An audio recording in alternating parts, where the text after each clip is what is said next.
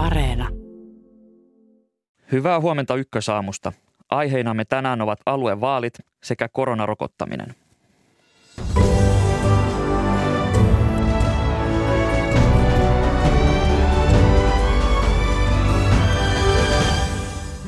Suomen historian ensimmäiset aluevaalit järjestetään tammikuun kolmannella viikolla.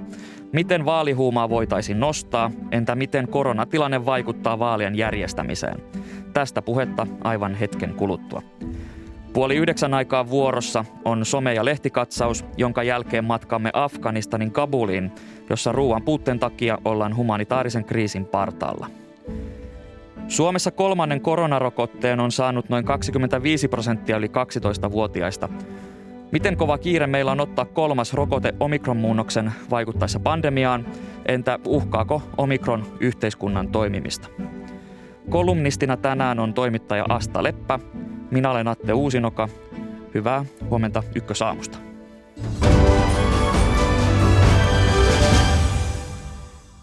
23. päivä tammikuuta, silloin pidetään aluevaalit ja nämä vaalit lähestyvät kovaa vauhtia.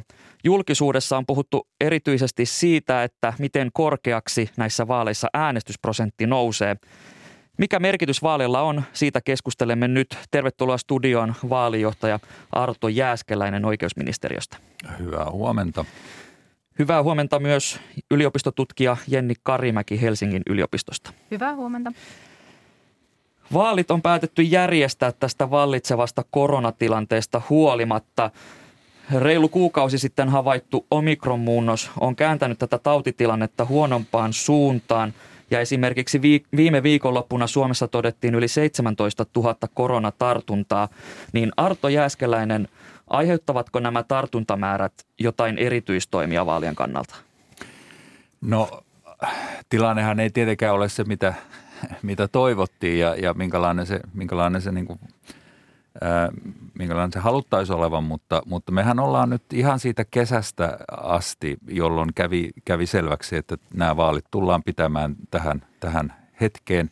Ja me ollaan, ollaan tehty yhteistyötä THLn kanssa – ja mehän tehtiin yhteistyötä jo kuntavaaleissa ja, ja sillä, sillä yhteistyöllä on nyt jatkettu ja, ja me ollaan nyt sitten yhdessä THLn kanssa tehty tähän samanlaisia turvallisuustoimenpiteitä näihin vaaleihin kuin mitä meillä oli kuntavaaleissa ja muutenkin, muutenkin yhteistyö THLn kanssa on ollut hyvin, hyvin syvällistä ja laajaa ja ja mehän ollaan nyt tukeuduttu THLn lääketieteellisiin näkemyksiin ja nämä näkemykset tällä hetkellä ovat, ovat sellaiset, että, että THL ei näe mitään syitä, miksi vaalia ei voitaisi järjestää.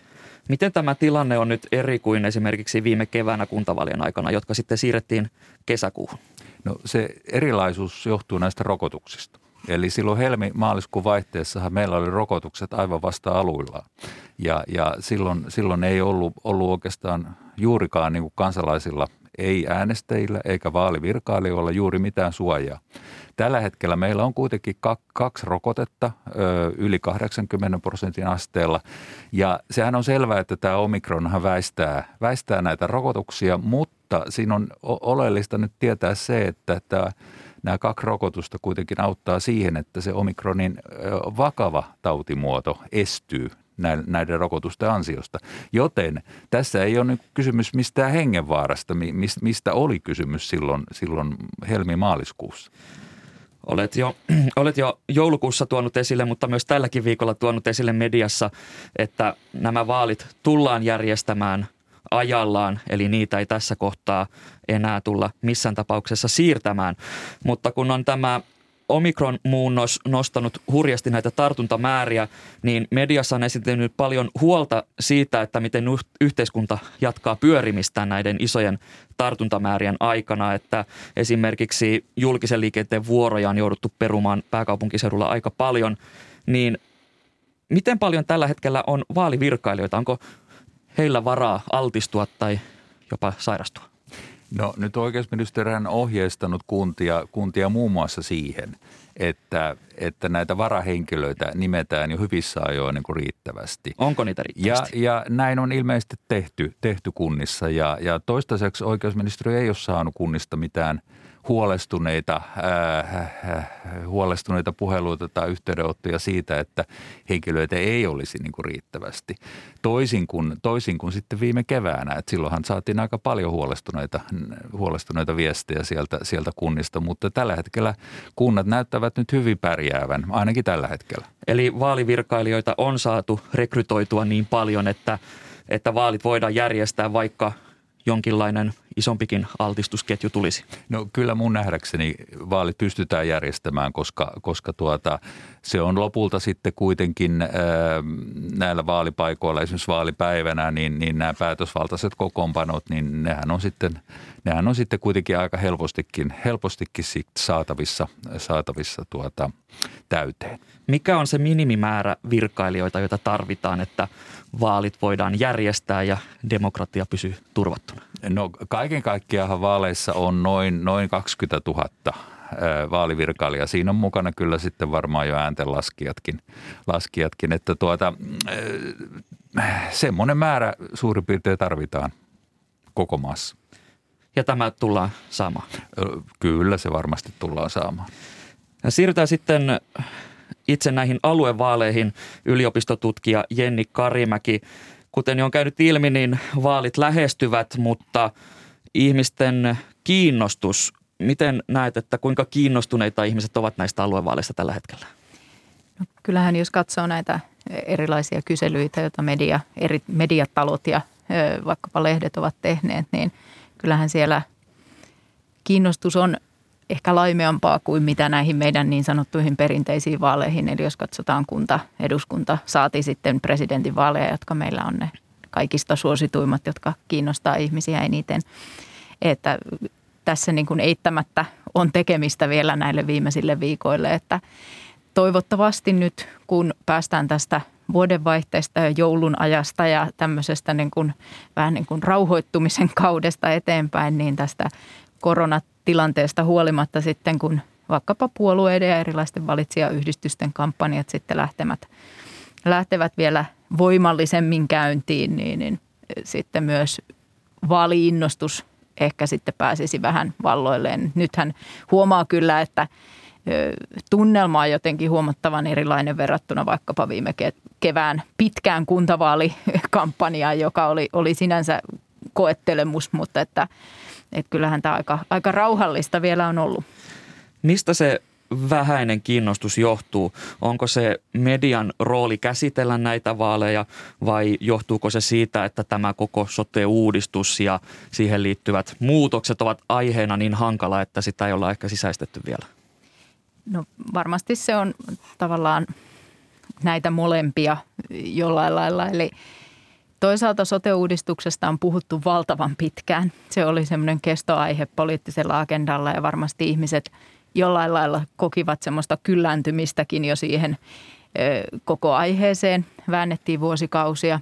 Toisaalta sitten se, että jotenkin se käsitys siitä, että mistä ollaan äänestämässä. Juu, varmasti suurin osa kansasta, niin kun, jotka asiaan ovat perehtyneet, niin, niin tietävät, että nyt valitaan valtuutettuja päättämään tästä näistä niin kuin sote- ja pelastuslaitosasioista uusiin aluevaltuustoihin, mutta se, että mitä ne asiat sitten konkreettisesti ja minkälaisia erilaisia vaihtoehtoja tavallaan on tarjolla, niin, niin se on ehkä se, missä on sitten vielä tekemisen varaa ehdokkailla ja, ja puolueilla siinä, että saadaan paremmin tuotua esiin sitä, että mitä, mitä se nyt sitten tarkoittaa, että jos eri kutakin – ehdokasta äänestää, että mitä, mitä sieltä sitten on tarjolla ja tulossa.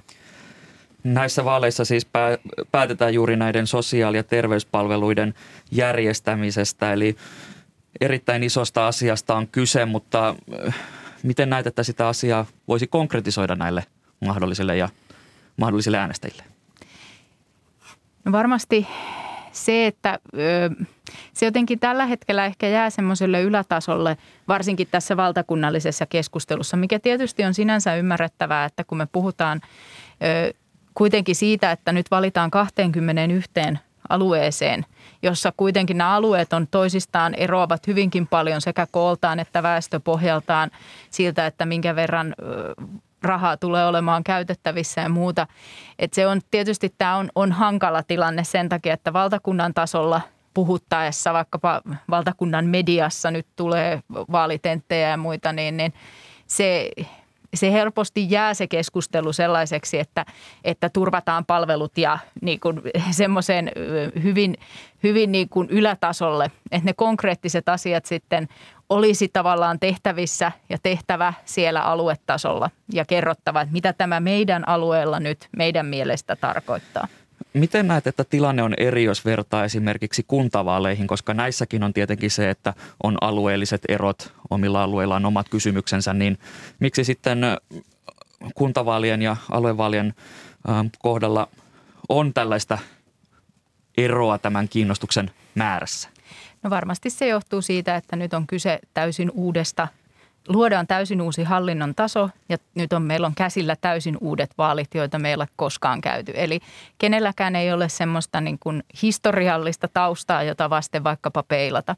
Et voisin ajatella, että sitten kun me vuonna 2025 seuraavan kerran yhdessä kuntavaalien kanssa samaan aikaan äänestetään seuraavan kerran aluevaltuutettuja, niin silloin tietysti tilanne on jo siinä mielessä helpompi, että kansalainen ja äänestäjä voi katsoa – sitä mennyttä kautta ja niitä tehtyjä ratkaisuja ja joko antaa äänensä sen puolesta, että hyvin on mennyt, tai sitten olla sitä mieltä, että jotain tarvitsisi tehdä toisin. Ja nyt kun sitä ei vielä ole, niin, niin tämmöinen valinta tavallaan ei ole mahdollista. Millainen vaikutus koronan ja omikroniin liittyvillä rajoituksilla ja terveysriskeillä on mielestäsi äänestyskäyttäytymiseen, Jeni Karimäki?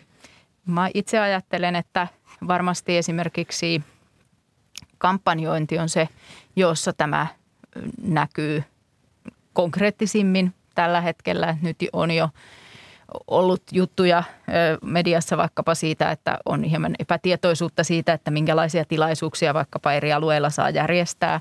Saako mainostaa, eikö, voidaanko kutsua ihmisiä koolle vai eikö voida ja näin. Eli varmasti tämä on semmoinen yksi selkein, mihin tämä koronatilanne tällä hetkellä vaikuttaa. Että ehdokkaat joutuu pohtimaan hyvin tarkkaan, että miten he pystyvät sitä kampanjaa tekemään. Ja sitten semmoiset perinteiset kampanjatavat, kuten vaikkapa kauppakeskuksessa järjestettävät kahvitukset tai muut, niin, niin ne ei nyt ole mahdollisia. Vaalijohtaja Arto Jääskeläinen oikeusministeriöstä. Minkälaisia ohjeita teidän suunnalta on tullut puolueille ja ehdokkaille näistä kampanjatilaisuuksista ja, ja näihin liittyen, että ne voidaan järjestää terveysturvallisesti? No oikeusministeriöhän sinänsä ei, ei ohjeista näistä kampanjoinneista eikä myöskään ohjaa näitä aluehallintovirastoja, mutta, mutta tiedossa on, että, että sosiaali- ja terveysministeriö aikoo ihan, ihan lähiä hetkinä sanoisin lähettää aveille, aveille nyt uutta ohjauskirjettä koskien nimenomaan tätä kampanjointia. Ja, ja siinä, siinä ohjauksessa nyt ehkä korostetaan sitä, että, että tuota, mahdollisuuksien mukaan tätä kampanjointia tulisi niin kuin sallia ja, ja että, että esimerkiksi ulkona järjestettävät kampanjatilaisuudet ovat THLnkin näkemyksen mukaan lähtökohtaisesti ihan turvallisia. Mitä tarkoitat tällä kampanjoinnin sallimisella, eli, eli tavallaan tarkoitatko sitä, että rajoitusten mukaan, niin voitaisiin ehkä niitä vähän jopa rikkoa, että kampanjointi mahdollistuu?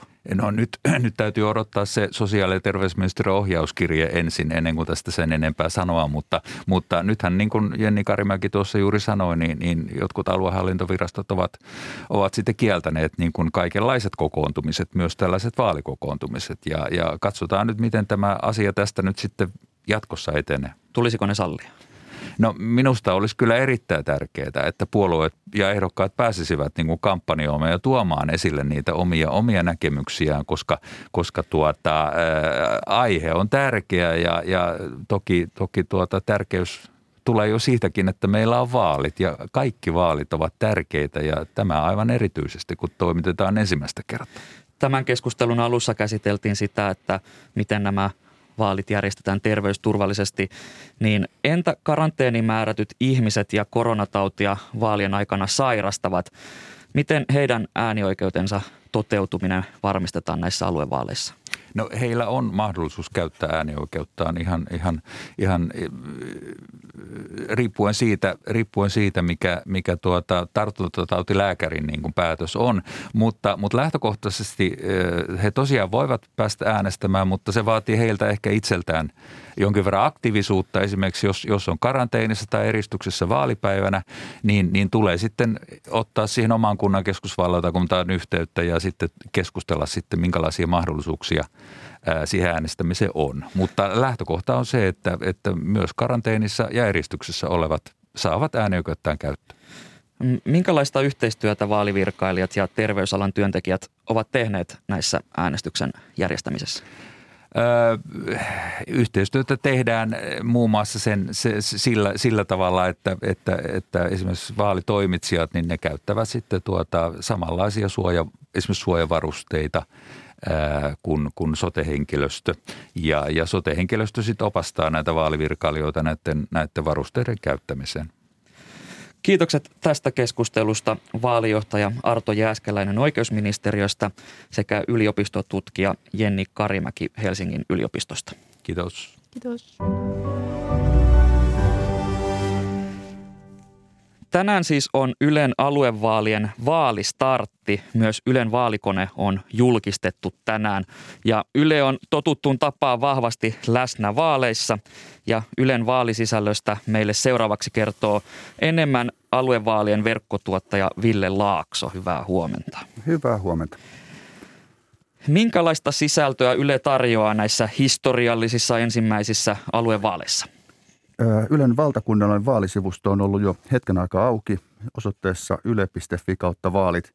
Sieltä löytyy hyvin runsaasti tietoa vaaleista ja niiden merkityksestä sekä tietysti uusimmat uutiset itse vaalikisasta. Siinä koitetaan selittää myöskin, mistä kaikesta sote-uudistuksessa on kyse. Yksi näkyvimpiä vaalisisältöjä on tämä vaalikone vaaleista riippumatta. Niin miten näitä vaalikoneita tehdään ja mikä niiden merkitys on tässä tässä vaalien alla? Kyllä niiden merkitys on melkoinen. Vaalikoneet on lunastanut paikkansa suomalaisissa vaaleissa.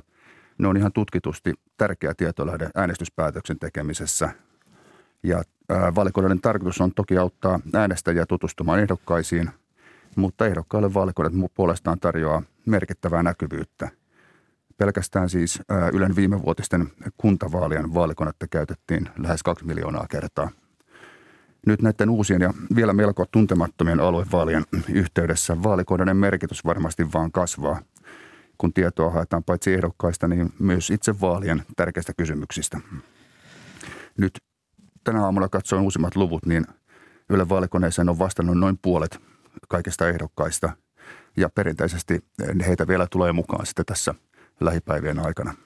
Yksi asia, joka näistä vaalikoneista aina nousee esille, on – ne kysymykset, niin tässä Ylen vaalikoneessa, niin onko siellä itse sisältöön eli hyvinvointialueisiin ja sotepalveluihin liittyviä kysymyksiä vai onko siellä myös näiden lisäksi arvoihin liittyviä kysymyksiä?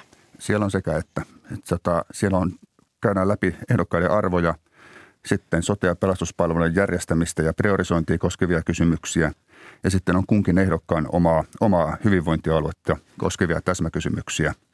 Ja se tota, tämän kysymyspatteriston koostaa Ylen uutistoimittajista koostunut tiimi. Laaja porukka, joka on pitkään pyöritellyt aiheita, että saadaan tiivis ja tuommoinen tota, kaikkia, kaikkia kulmia käsittelevä paketti sinne. Miten kuvailisit, Ville Laakso, tätä median roolia näiden aluevaalien yhteydessä, etenkin nyt kun nämä ovat nämä ensimmäiset aluevaalit? Kyllä medialla on entistä suurempi rooli nyt näiden vaalien merkityksen selittäjänä – Aluevaalit on jäänyt jonkun verran tuntemattomiksi. Siinä on monta syytä. Ensinnäkin aluevaalit järjestetään nyt ensimmäistä kertaa, joten niistä ei ole vielä kellään kokemusta. Ei äänestäjillä eikä myöskään toimittajilla. Sitten viime vaaleista on vain puolisen vuotta, kun kuntavaaleja jouduttiin siirtämään. Eli siinä voi olla pientä vaalijähkyä ilmassa. Ja, ja sitten kolmanneksi voi olla, että ihmisten into sote-asioita kohtaan on hiipunut – kun taustallahan on loputtomalta tuntunut vääntö sote-uudistuksesta, niin ei mikä ihme, jos ihmisellä se muuttuu nyt vähän taustakohennoksi, kun asia mainitaan. Aivan näin. Kerrotaan tähän loppuun. Historialliset aluevaalit ovat siis jo nurkan takana. Vaalipäivä on 23. päivä tammikuuta. Yle on avannut nyt aamusta vaalikoneen ja jokaisen hyvinvointialueen digitaaliset vaaliteltat. Teltoissa seurataan vaaleja kunkin alueen omasta näkökulmasta. Vaalistartti alkaa Yle Areenassa kello viideltä ja ilta huipentuu eduskuntapuolueiden vaalikeskusteluun TV1 kello yhdeksältä illalla. Kiitokset vierailusta Ykkösaamussa aluevaalien verkkotuottaja Ville Laakso. Kiitoksia. Tässä lähetyksessä vielä. Kohta katsastamme sosiaalisen median ja lehtien tarjontaan. Sen jälkeen olemme yhteyksissä Kabuliin, jossa ruokapula on aiheuttamassa maahan humanitaarista kriisiä. Yhdysvalloissa omikronmuunnos uhkaa jo yhteiskunnan toimintaa. Voiko sama käydä Suomessa? Entä mikä on koronarokotteiden vaikutus omikroniin? Tiistain kolumnisti on toimittaja Asta Leppä. Hän kysyy, miksei keskinkertainen ihminen kelpaa.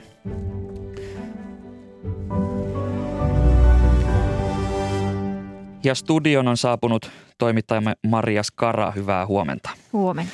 Mitä aiheita sosiaalisessa mediassa ja lehdissä on käsitelty tänä aamuna? No monen lehden pääkirjoitus kirjoitti omista vaalikoneistaan ja keskisuomalainen tiivisti, että vaalikoneesta hyötyy ehdokas ja äänestäjä. Ja tuolla Twitterin puolella jo trendasi hashtag aluevaalit ja todella moni siellä kertoikin jo vaalikoneita tehneensä. Mutta pääkirjoituksesta jotain aivan muuta. Kauppalehden pääkirjoituksessa toivotetaan tervetulleeksi komission ydinvoimakanta. Komission teettämät tieteelliset arviot ydinenergian ympäristövaikutuksista ovat tulleet yhteen johtopäätökseen. Tieteellistä näyttöä siitä, että ydinvoima olisi vähemmän ympäristöystävällistä kuin jo taksonomiaan kuuluvat energialähteet, kuten tuuli- ja aurinkovoima, ei ole. Niin ydin kuin tuulivoimaloidenkin rakentaminen on erittäin pääoma-intensiivistä rakentamisen rahoitusehdot ratkaisevat, onko voimaloissa tuotettu energia kilpailukykyistä muihin vaihtoehtoihin verrattuna. Tällä on erityisen suuri merkitys ydinvoiman kehitysvaiheessa oleville pienille niin sanotuille SMR-voimaloille. Kauppalehti toteaa, että on aina mahdollista, että ydinvoima ei ole riittävän kilpailukykyistä vaihtoehtoihin verrattuna. Se arvio täytyy kuitenkin tulla alan investoijilta, ei poliitikoilta politiikan tehtävä on luoda raamit vaadittaville energiainvestoinneille teknologia neutraalista, neutraalisti. Ja tästä ydinvoiman taksonomiasta on kuitenkin vielä odotettavissa tiukkoja neuvotteluja. Jäsenmailla on vielä kaksi viikkoa aikaa kommentoida komission luonnosta ja EUn parlamentilla ja jäsenmaista koostuvilla neuvostolla neljä kuukautta aikaa pohtia ehdotusta. Ja Itävalta on kertonut haastavansa EU-komission oikeuteen, jos ydinvoima saa kestävän leiman taksonomiassa. Ja myös Helsingin Sanomien merkinnöissä Berliinin kirjeenvaihtaja Hanna Mahlamäki kirjoittaa ydinvoimanäkemyksistä Saksassa, joka päätti luopua ydinvoimasta vuonna 2011. Vaikka ydinvoiman vastainen henki on Saksassa yhä vahva, silti moni on todennut, että ydinvoiman alasajo ennen hiiltä oli virhe. Energian riittävyydestä ja hinnasta on nyt kasvava huoli. Ja toisenlainen näkemys sitten sähköasioihin. Iltalehden pääkirjoitus toteaa, että sähköautojen autoveron poisto suosii hyvätuloisia. Muutoksen vaikutus sähköauton hintoihin on pieni, sillä keskimääräinen sähköauton autovero oli noin 1200 euroa. Autokannan sähköistymistä tulisi tukea tehokkain toimin, jossa tuki kohdistuisi samansuuruisesti kaikille sähköauton omistajille auton hinnasta riippumatta – sähköautoista on tullut niiden korkean hinnan ja huonosti kohdistettujen ostoetujen takia kovatuloisten harrastus, toteaa Juha Keskinen Iltalehden pääkirjoituksessa. Kiitokset Marja Skara. Sitten siirrymme Afganistaniin. Taliban otti maassa vallan elokuun lopussa ja tätä vallanvaihtoa seurattiin tiuk- tiukasti ympäri maailman. Nyt talvi on tuloillaan maahan ja alueella pelätään humanitaarista katastrofia – Miten Afganistanin pääkaupungin eli Kabulin katukuva on muuttunut Talibanin noustua valtaan? Näin tilannetta kommentoi aiemmin tavoittamani Kabulissa oleva toimittaja Maija Liuhto. Syyskuuhun verrattuna eli silloin, kun viimeksi olin täällä käymässä, no tietysti tämä talven tulo ensimmäisenä näkyy. Eli täällä on lunta nyt maassa, eilen satoi lunta ja tänään aamullakin vielä jatkui lumisade, eli täällä on hyvin kylmä nollan pintamassa asteet ja ihmisillä on talvivaatetta päällä, mutta samalla tämä tarkoittaa myös sitä, että näitä Talibanin taistelijoita ei oikeastaan näy melkein ollenkaan täällä kaduilla, koska heillä ei ilmeisesti ole näitä talvivaatteita, eli he pysyttelevätkin nyt sisällä. Siinä missä viimeksi heitä oli hyvin paljon täällä liikkeelle, nyt en ole nähnyt melkein ollenkaan heitä. Mutta Samalla sitten on lisääntynyt tietysti tämä kurjuus, eli täällä on nyt mennyt neljä kuukautta niin, että tänne ei oikeastaan ole saatu minkäännäköistä apua paikalle ma- maahan ulkomailta ja Afganistan on aina ollut hyvin riippuvainen ulkomaiden avustuksesta ja nämä sanktiot Talibania kohtaan on myös tarkoittanut sitä, että ihmiset eivät pääse käsiksi omiin, omiin varoihinsa pankeista, missä ne on jäädytetty. Eli, eli kerjäämistä näkyy hyvin paljon enemmän nyt kuin, kuin syyskuussa ja kyllä tämä kurjuus alkaa näkyä. Humanitaaristen järjestöjen ja naapurimaiden mukaan ihmisten elinolot siellä Afganistanissa ovat heikentyneet rajusti tämän Talibanin valtaan nousun jälkeen. Ihmiset eivät pääse käsiksi omaan varallisuuteen ja maa on kärsinyt jo pidempään nälän hädästä, niin miten tämä kaikki näkyy siellä arjen elämässä? Miten tämä nälänhätä näkyy katukuvassa? No periaatteessa täällähän on tapahtunut nyt niin, että pankeista saa nostettua kerrallaan vain tietyn määrän rahaa ja siellä on hirveät jonot ja viikossa saa nostettua vain 400 dollaria ja suurimmalla osalla ihmistä ei edes ole niin paljon rahaa tilillä, mutta niilläkin, joilla on, niin heidän on täytynyt ottaa paljon lainoja – ja sitten se raha, minkä sieltä saa kerralla nostettua, se häviää sitten heti näiden, näiden lainojen takaisin maksamiseen. Ja pankkien edessä on valtavia jonoja ja siellä vierähtää monta tuntia jonottamassa. Ja, ja tietysti hinnat ovat samalla nousseet hirvittävän paljon ja ihmisillä ei yksinkertaisesti ole enää varaa ostaa täällä mitään ja he myyvät sitten huonekalujaan ja kaiken näköisiä tarvikkeita tuolla kaduilla, että he saisivat edes jonkin verran käteistä, millä sitä ruokaa saisi ostettua. Ja palkat, palkkoja ei myöskään ole suurimmaksi osaksi saatu ja monet ovat menettäneet myös työpaikkansa. Eli täällä maassa on äärimmäisen vaikea selvitä tällä hetkellä. Länsimaissa ollaan oltu huolissaan erityisesti naisten ja tyttöjen oikeuksista ja esimerkiksi tyttöjen oikeudesta käydä koulua, niin toimittaja Maija Liuhto, miten naisten ja tyttöjen oikeudet tällä hetkellä toteutuvat Afganistanissa? No, tämä tyttöjen pääsy kouluun, tämä tilanne ei oikeastaan ole hirveän paljon muuttunut, eli seitsemännestä luokasta ylöspäin tytöt eivät kaikilla alueilla vielä pääse kouluun. Tällä hetkellä täällä Kabulissa on kaikki koulut itse asiassa kiinni talvilomien vuoksi, mutta sitä ennen edelleenkään eivät nämä vanhemmat tytöt päässeet kouluihin täällä. Joillain alueilla heitä on päästetty takaisin ja Taliban väittää, että maaliskuuhun mennessä joka puolella maata tytöt pääsisivät takaisin, mutta kaikki eivät tähän kuitenkaan luota. Ja samalla on kiristetty tällaisia sääntöjä, eli, eli Taliban pyytää nyt, että naiset eivät matkustaisi yksin pitempiä matkoja ilman miespuolista sukulaista. Ja samalla on tultu työpaikoille tarkistamaan, että, että onko siellä naisia ja miehiä yhdessä samoissa tiloissa töissä. Eli kyllä, kyllä tässä näkyy muutoksia. Tähän loppuun vielä lyhyesti. Silloin kun Taliban nousi valtaan, niin mediassa näkyi paljon kuvia siitä, kun alueen asukkaat halusivat päästä lentokoneisiin ja pois alueelta, niin miten tällä hetkellä maasta pääsee lähtemään, että onko siellä tällaista tietynlaista halua pois maasta, esiintyykö siellä sellaista? Kyllä täältä edelleen yritetään päästä pois, eli ihmiset, jotka eivät niiden ensimmäisten evakuointilentojen aikana päässeet lähtemään täältä, heitä on täällä vielä paljon ja monet heistä vielä piileskelevät täällä, varsinkin sellaiset, jotka olivat länsimaille töissä, heitä pelottaa edelleen.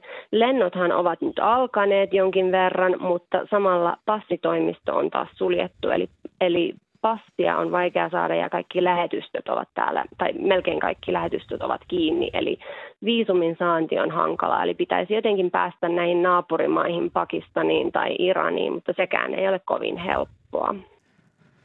Näin toimittaja Maija Liuhto Kabulista. Kolmas koronarokotekierros on hyvässä vauhdissa Suomessa. Miten tärkeää on tällä hetkellä ottaa se kolmas rokoteannos? Entä uhkaako omikronin aiheuttamat tartuntatapaukset yhteiskunnan toimintaa meillä Suomessa? Tervetuloa Ykkösaamuun Elinkeinoelämän keskusliitto EK asiantuntijalääkäri Auli Rytivaara. Hyvää huomenta. Huomenta, kiitos. Ja etänä keskusteluun osallistuu Terveyden ja hyvinvoinnin laitoksen ylilääkäri Hanna Nohinek. Hyvää huomenta myös sinne. Huomenta, huomenta. Tämä omikron leviää hyvinkin nopeasti tällä hetkellä ja tämä on alkanut näkyä myös suomalaisessa yhteiskunnassa laajemminkin. Posti ja valio kamppailevat kotiin jääneiden altistuneiden kanssa. VRn lähijunia on jouduttu perumaan, kuten myös Finnairin yksittäisiä lentoja ja myös pääkaupunkiseudulla bussiliikennettä on jouduttu perumaan, koska työntekijöitä on joko sairaana tai altistuneina. Niin Hanna Nohinek, minkälaisen riskin yhteiskunnan toimivuudelle tämä omikron tällä hetkellä luo? No, kyllähän se nimenomaan yhteiskunnan toimivuuden näkökulmasta niin on, on uhka, mutta että sitten jos me mietitään sitä, että kuinka suuri uhka omikron on vakavan koronataudin näkökulmasta, niin se ei ole ollenkaan niin suuri uhka kuin mitä alussa vaikutti. Eli omikron aiheuttaa lievempää tautia kuin, kuin aikaisemmat variantit. Helsingin ja Uudenmaan sairaanhoitopiirin infektiotautien ylilääkäri Asko Järvinen on ollut mediassa huolissaan siitä, että korona vie ihmisiä karanteeneihin niin paljon, että yhteiskunnan kannalta kriittisten alojen toiminta alkaa olla vaakalaudalla. Niin Auli Rytivaara, miten huolissaan te EKssa olette tästä tilanteesta yhteiskunnan pyörimisen ja työntekijöiden riittävyyden, riittävyyden näkökulmasta? Olemme todella huolissamme, että työntekijöitä riittää. Eli nyt selkeästi alkaa tulla työvoimapula. Mainitsit näitä firmoja, että meidän täytyy saada, että, että liikenne kulkee, logistiikka pelaa ja saadaan näitä päivittäistavaraa tavaraa kauppoihin ja elintarvike ja muut tämmöinen kriittinen huolto toimii. Eli selkeästi pitäisi saada ihmisiä, ihmisiä töihin. Tällä hetkellä positiivisen koronatestituloksen saatuaan tulisi pysyä kotona kymmenen päivää oireiden alkamisesta, mutta esimerkiksi Asko Järvinen on ehdottanut, että karanteeniaikaa voisi lyhentää esimerkiksi seitsemän päivään, jotta oireeton henkilöstö voisi palata nopeammin töihin. Ja Yhdysvalloissa on siirrytty tästä kymmenen päivän karanteenista esimerkiksi viiden päivän karanteeniin. Niin Hanna Nohinek, miten paljon karanteeniaikaa voi lyhentää niin, ettei se luo minkälaista tartuntariskiä?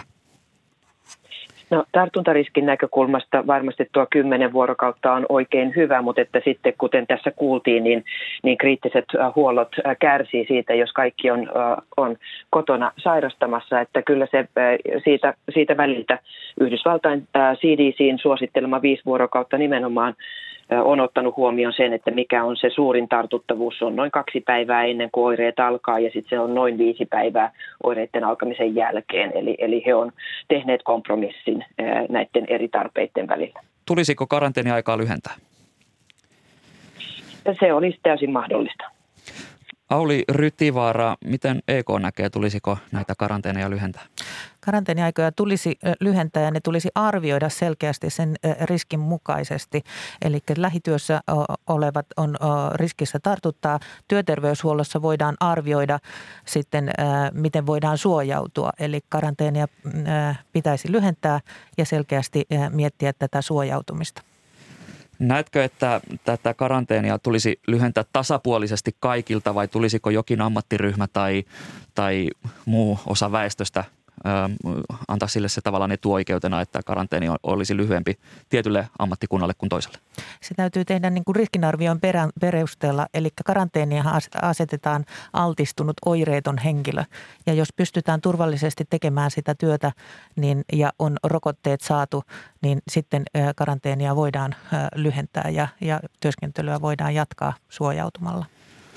No Hanna Nohinek, tartunnan jäljitys on ruuhkautunut erityisesti täällä pääkaupunkiseudulla, niin äh, miten mielekästä tätä tartunnan jäljitystä on tällä hetkellä vielä tehdä, kun esimerkiksi Helsingin kaupungin mukaan positiivisten koronatestien osuus kaikista testatuista on ajoittain ollut yli 50 prosenttia? Kuten kollegat kentältä on, on kommentoineet ja toivoneet, että tartunnan jäljitys voitaisiin keskittää sellaisille, sellaisiin tilanteisiin, joissa siitä on hyötyä. Tällä hetkellä se on hyvin jäljessä ja, ja siitä varsinaista hyötyä ei nähdä, mutta se on lakisääteistä toimintaa. Että tämä asettaa kollegat sitten hyvinkin ristiriitaiseen asemaan, että tässä toivotaan, toivotaan myöskin tässä kompromissia. Eli, eli tähän tarvitaan myös näkemyksesi mukaan muutosta tähän tartunnan jäljitykseen? Kyllä. Auli Rytivaara, jos puhutaan näistä työterveyden ylilääkäreistä, johdat heidän, heidän kokoamaan ryhmää ja mediassa on tullut esille näitä yksittäisiä isojakin kotijäämisiä eri yrityksissä, niin Minkälaista huolta tämä omikromuunnos on herättänyt nyt työterveyslääkärien keskuudessa, kun esimerkiksi uuden vuoden viikonloppuna Suomessa todettiin yli 17 000 uutta tartuntaa? Ollaan selkeästi huolissaan työvoiman riittävyydestä. Eli pitäisi selkeästi saada nopeammin nämä päätökset eristyksestä ja karanteenista. Eli silloin kun tulee positiivinen tulos, se pitäisi nopeasti saada, saada hyväksi käytettyä ja selkeästi laajentaa tätä, jotka voivat tehdä näitä päätöksiä eristyksestä ja karanteenista. Ei pelkästään kourallinen kunnan tartuntatautilääkäreitä. Tästä viikosta alkaen myös Uudellamaalla on voinut saada koronarokotteen työterveyden kautta tietyissä tilanteissa, niin Rytivaara, olisiko työterveys pitänyt ottaa laajemmin mukaan näihin rokotustalkoisiin jo heti alussa? Työterveys olisi ehdottomasti pitänyt ottaa, koska työterveydessä tunnetaan riskit työolosuhteeseen liittyen. Eli, eli etätyössä tekevillä on huomattavasti pienempi riski saada tartunta kuin sitten lähityössä tekeville. Eli heille ensisijaisesti pitäisi saada.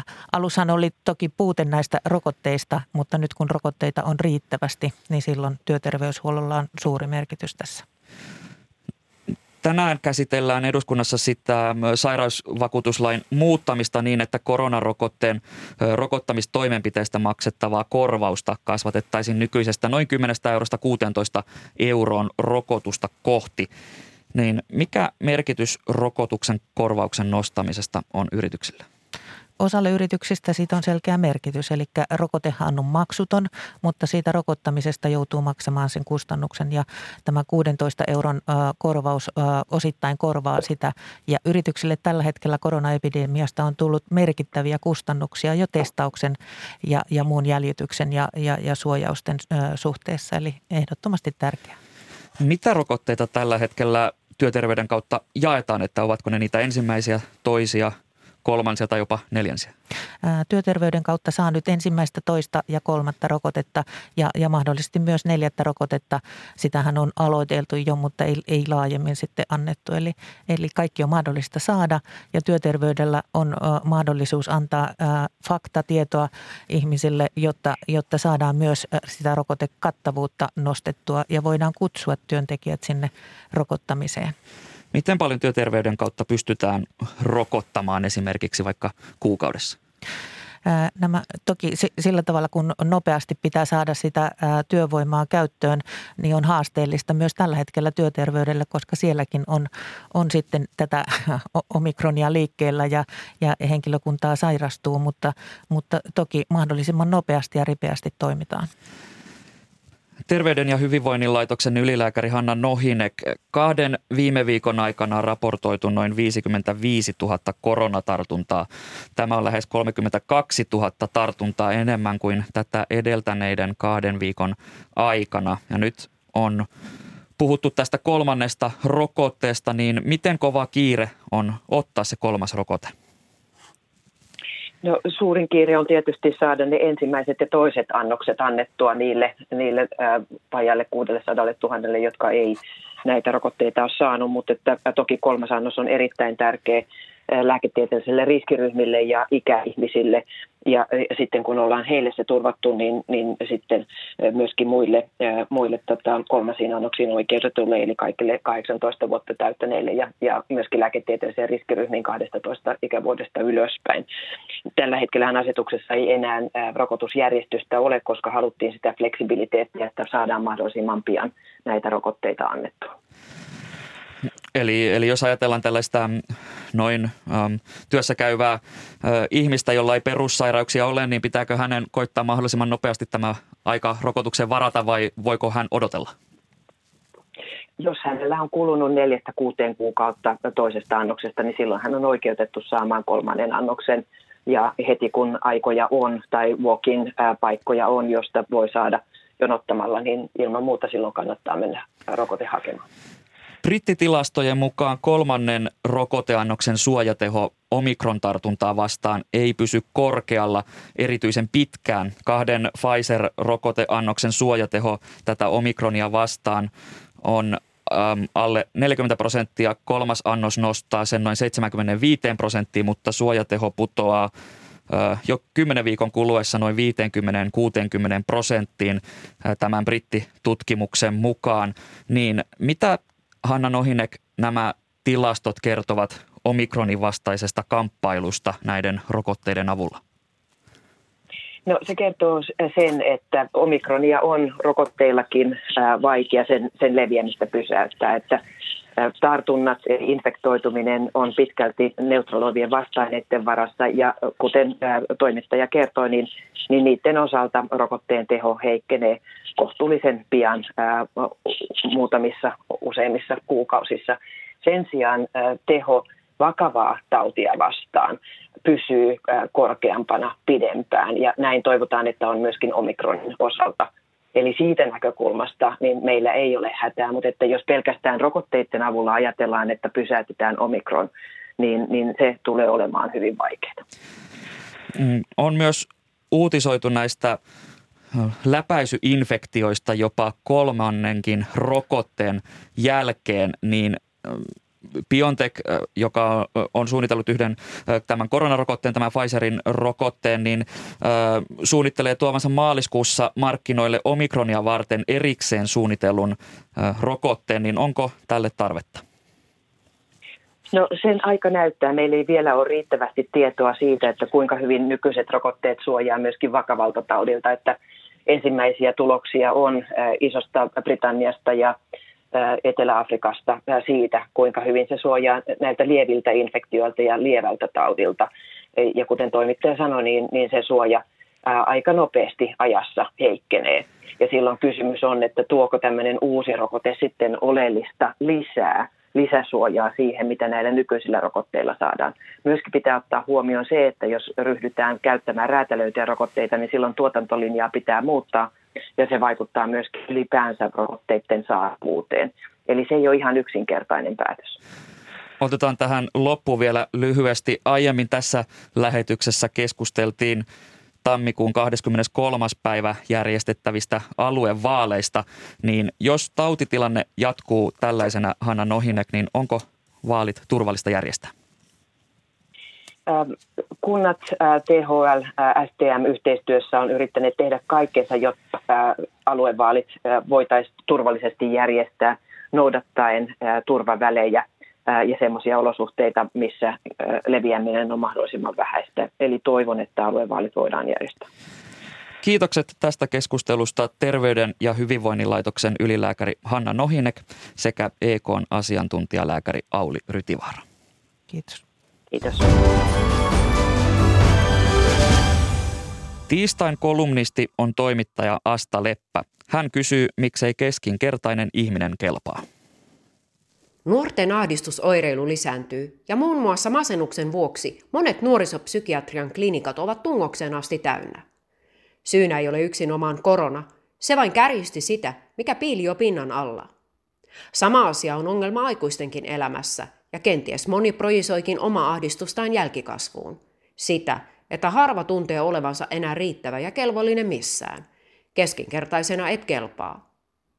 Olen huomannut tämän myös itse – kun totean olevani jossakin asiassa aivan tavallinen tai keskiverto, ihmiset tulkitsevat tämän kehotukseksi vakuuttaa päinvastaista. Alkaa hurja opponointi. Et ole keskiverto, olet mahtava, suorastaan erinomainen. Tuntuu epäkohtelialta torjua nämä hengästyneet toitotukset, mutta samalla myös niiden vastaanottaminen ahdistaa. Miksen saisi olla vain tavallinen? Sama kertautuu joka puolella. Standardit nousevat nousemistaan. 50-luvulla uumoiltiin, että kodin koneet helpottaisivat ihmisten elämää ja vapauttaisivat aikaa mielekkäämpään toimintaan. Mutta näin ei käynyt. Kiire vain lisääntyi. Mitä enemmän arkea helpottavia koneita ilmaantui, sitä korkeammalle nousivat vaatimukset. Ruokien piti olla aiempaa monipuolisempia ja terveellisempiä, ei siis enää pelkkää peruna ja kastiketta. Pihanurmikot piti ajalla parran lyhyeksi ja puutarhan täyttyä kosteikkoryhmistä ja perennoista. Koteja piti alkaa sisustaa ja niin edelleen. Ja jos ja kun vyötärön mitta uhkasi paisua yli kriittisen 94 sentin, oli pötkittävä pikapikasalille ja alettava kyykätä ja punnertaa. Samoin on käynyt myös vaikkapa naisten ulkonäkötyössä sekä aivan erityisesti lasten kasvatuksessa. Yhä muistan ystäväni äidin huokauksen touhutustamme seuratessa. Miten te oikein jaksatte? Ennen lapset vain, no, kasvoivat. Nyt vanhemman pitäisi käyttää vauvaa muskarissa ja värikylvyssä, viedä pilttiä judoon, taidekouluun ja nokkahuilukuoroon, käydä vuoropuhelua koulun kanssa ja ties mitä. Juuri tästä syystä itseäni ärsyttää vanhan kansan kommentit somepalstoilla. Miten ennen lapiolla ja pesulaudalla tehtiin työt, eikä oltu yhtään väsyneitä tai ahdistuneita, toisin kuin nämä nykyiset lumihiutaleet. Miten niin ei oltu väsyneitä tai ahdistuneita? Kenen mielestä? Ja mitkä olivat standardit tuolloin? Lyön vetoa, että ihminen sai vapaammin olla ihan vain kelpo. Nyt ihanteita nostetaan kuin korkeushyppy kisassa rimaa. Seuraukset näkyvät, eivät ainoastaan ahdistuksena ja uupumisena, vaan myös motivaation menettämisinä ja aggressioina. Lisäksi luodaan kilpailutilanne, joka sellaisenaan väistämättä atomisoi ja eristää ihmisiä toisistaan. Tällä on puolestaan yhteiskunnallisia seurauksia. Jos jokainen yrittää olla muita kauniimpi, menestyneempi, rikkaampi, välittävämpi vanhempi, mellevämpiä voittoja takova yrittäjä, näppärämpi leipoja, upeampi sisustaja, seksikkäämpi misu ja sosiaalisempi kaippari, mitä tapahtuu? Syntyy tilanne, jossa kaikki huutavat toistensa suuhun, eikä kukaan kuule ketään. Aika ajoin, lukiovierailulla tai paneelikeskusteluissa, minulle esitetään maailmoja syleilevä kysymys, Millaisia reseptejä minulla olisi tarjota köyhyyden ja eriarvoisuuden kitkemiseksi? En tosiaan ole mikään guru, mutta yhden asian nostan mieluusti esiin. Niin sanottu tasapäistämisen pelko keitti jossakin vaiheessa yli. Siitä sukeutui poliittinen iskulause, jolla haluttiin perustella muun muassa tulo- ja varallisuuserojen kasvua. Valiteltiin, miten lahjakkaita syrjittiin. Kritiikki banalisoitiin kateudeksi. Mutta tarkoittaako tasapäistäminen sitä, että ainut sallittu tapa erottua muista on juuri lahjakkuus? Ja millainen lahjakkuus? Tietenkin sellainen, jonka tuloksena syntyy rutkasti massia. Surkuhupaisaa kyllä. Tasapäistämisen pelko on tuottanut toisella tavalla tasapäistävää arvomaailmaa. On nimittäin munkinlaista erilaisuutta, mutta sitä tuntuu olevan yllättävän vaikea juhlia tai edes huomata – se ihan tavallinen ihminen on näet usein erittäin kiinnostava, yllättävä, tunteellinen ja sisäisesti rikas, vaikkei hän menestyisikään tämän päivän standardeilla. Keskivertona voi myös elää huomattavasti onnellisempaa ja tasapainoisempaa elämää kuin menestyjänä. Miksei siis voisi hyvällä omalla tunnolla tavoitella kelpoa ja tavallista? Näin Asta Leppä. Tätä lähetystä ovat kanssani tehneet toimittajat Jaana Kangas ja Veera Sinervo. Lähetyksen tuotti Tarja Oinonen ja äänestä vastasi Juha Sarkkinen. Studion on saapunut Yle Radio 1 kuuluttaja Maaria Holma. Hyvää huomenta. Huomenta. Muistojen Pulevardi, se alkaa viisi yli yhdeksän, mutta mitä muuta kanava tarjoaa tänään? No sitten heti sen Muistojen Boulevardin jälkeen alkaa uusi tuotantokausi Jussi Sydeniuksen sarjasta Sukuvika – jossa sukulaiset keskustelevat urastaan ja elämästään ja Mikko ja Minka Kuustonen tänään ensimmäisinä vieraina.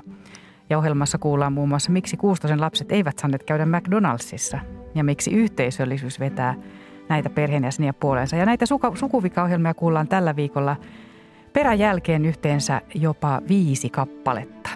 Yleensä kymmeneltä sunnuntaina kello 14 ja torstaina kello 11. Parivaljakkoina Mikko ja Minka Kuustosen lisäksi Liisa ja Esko Roine, Anssi ja Ville Kela, Marjukka ja Antti Riihimäki ja Oona ja Aaro Arppa Airola. Ja tänä aamuna nämä ohjelmat ilmestyivät jo Areenaan, eli sieltä voi käydä jo kuuntelemassa. Eli voi suunnata Areenaan, jos ei jaksa sitä broadcast-lähetystä odottaa. Jos ei jaksa odotella, vaikka vähän aikaa aina on tuohon ensimmäiseen. Juuri näin. Kiitokset Maria Holma näistä nostoista. Tiistain ykkösaamu on nyt loppumaisillaan. Minä olen Atte Uusinoka. Kiitän teitä seurasta ja toivotan teille mukavaa päivän jatkoa, mutta nyt uutisiin.